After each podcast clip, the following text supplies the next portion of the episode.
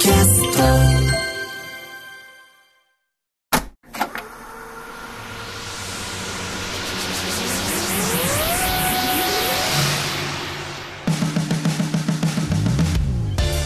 んばんは浦郷えりかです。これからさらに加速するであろうベンチャー企業に注目するベンチャー企業キュレーションプログラムブースト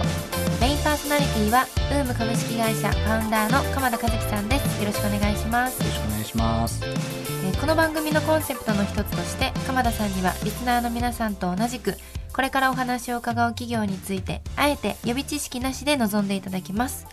さて今週のゲストは創造株式会社代表取締役小助川正史さんです。よろしくお願いします。よよろしくお願いしまろす。しくお願いしますえーまずは小助川さんの手掛ける事業サービス内容を一言でお願いしますはい。えー小中高校生が好きに夢中になれる教育をメタバースや仮想コインを使って届けるボーダーレススクールを手掛けております。めちゃくちゃ今時ですねあ、本当ですか？でもなんでやろうと思ったんですか？はい。あの、二人の子供がいまして、はい小娘が小学生で学校行きたくないとうんいうような出来事がありました。で、息子はですね、実はあの学校には、既存の学校には行かずに好きなこととことんやりなっていうことで実はロボットプログラミング世界大会小3で最年少実は世界7位になったり中3で実は仲間と起業すると。そういうふうにこうやっぱ好きや好奇心の力ってすごいんだなっていうのを、まあ、2人の子供を通じて。はいで日本の教育に課題意識を持ちましてみんな平均的な確率的教育をやってるんで今不登校も激増しているしまあここをなんとかしたいということで起業しましたこれでもなかなかこう教育に物申す人ってもちろんたくさんいて教育をやりたいっていう人は言いつつも僕教育でビジネスで成功してるっていう人はほんの一握りなんじゃないかなと思っていてそこら辺って多分今の小月川さんのお話もまあもともと企業にいらっしゃってそこからこう独立していこうっていうふうに決めたと思うんですけどそこら辺の算段ってどういうふうに考えたんですか最初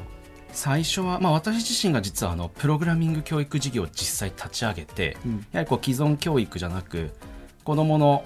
にもっといい体験届けたいって親がたくさんいるってのを知ってたので、うん。まずは今うん。2C で本当に習い事だったりそのボーダーレススクールと平日昼のスクール事業でやってるんですけどもすでにまだ2年目ですけども1500名以上の方がすでに利用していただいたりしてます。どんなことを教えられることが多いんですか？あの教えるというよりも本当に好きなことから活動するんで例えば e スポーツでゲーム好きな、えー小中学生とかが全国からメタバース空間集まって一緒に活動してたりとかですね、うんうんうん。プログラミングやりたいっていうと実は副業の大人のコーチがたくさんいるので、うん。あの副業のコーチから実は LINE でエンジニアやってますみたいな人からプログラミング学んだりっていうので子どもの興味で仲間ができたりいろんな大人とつながって本格的な学びをやっていく。でそれがメタバース空間でというようなことをやっております。メタバースじゃないとダメなんですか？あのメタバースがいいのに実は不登校の子たちがたくさんいるんですけども、うん人と顔を出してコミュニケーションするのがやっぱりちょっともう心が追いつきませんっていう子たちがたくさんいるんですけどアバターで登場できるので年齢や容姿とかそういうのが関係なくなるとやっぱ気楽にコミュニケーション取れたりするので安心がよりできるんですね。なんか今伺ってる中で、まあ、e スポーツとかもちろん最近分かりやすいと思うんですけどこんなのもやってるよとかってどんなそのカテゴリーの人たちがなんか楽しく勉強してたりしてるんですか？いまあ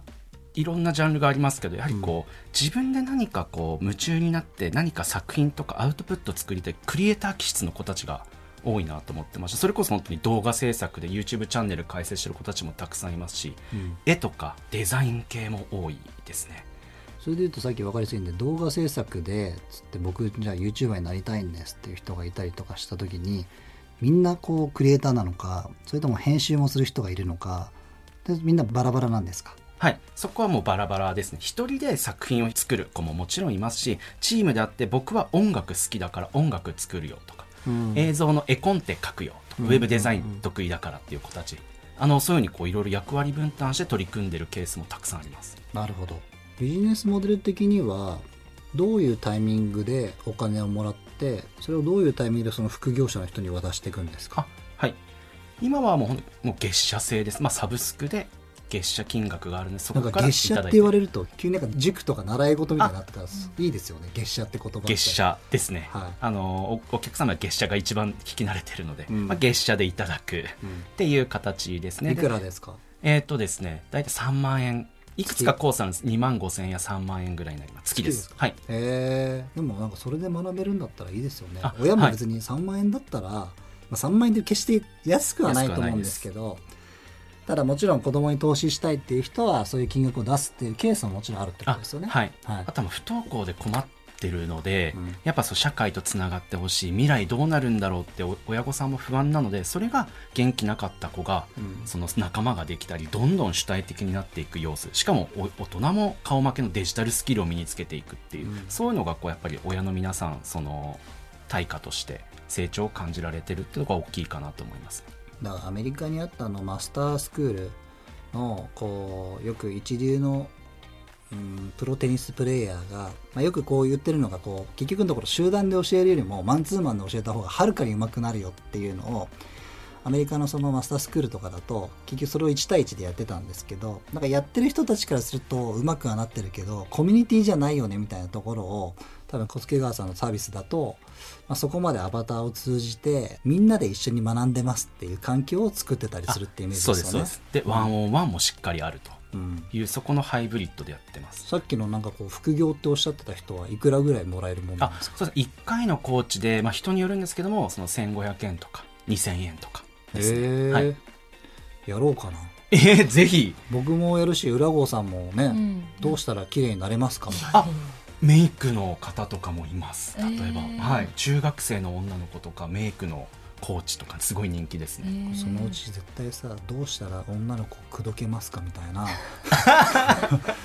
別にそういうスキルがあってもいいわけですよね。あ本当にそれも立派なスキルだと思います。なんか職業じゃないことを学んでほしいなせっかくだったら。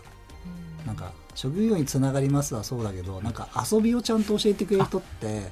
すごい少ないじゃないですか。そうですね。そこでいくと私たちのコンセプトが遊びと学びと働くの融合のエデュテイメントって言ってましてその大人の副業者の中でのアニメ大好きなんですっていうのを、うんで子供もアニメ好きな子がいる。それをずっと永遠もう語り合ってるとかそういうコーチもいたりします。漫画だったらいけますね。あ漫画もたくさん。いますたくさんいます。まあでもエデュテックって言葉はねずっとありましたけどエデュテイメントっていうところはまあみんな考えてることは一緒なんでしょうけどそれを定義づけてあとちゃんと体現して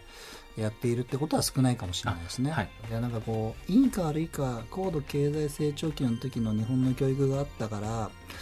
2000年初期ぐらいの時価総額ランキングってむしろこう精密機械を扱ってた日本が強かったってい。う時代もあったけども、結局そこからグローバル展開が遅れてったのっていうのも逆に教育だったっていうこともはい。あるだろうし政府のサポートがあってこそだと思うんですけど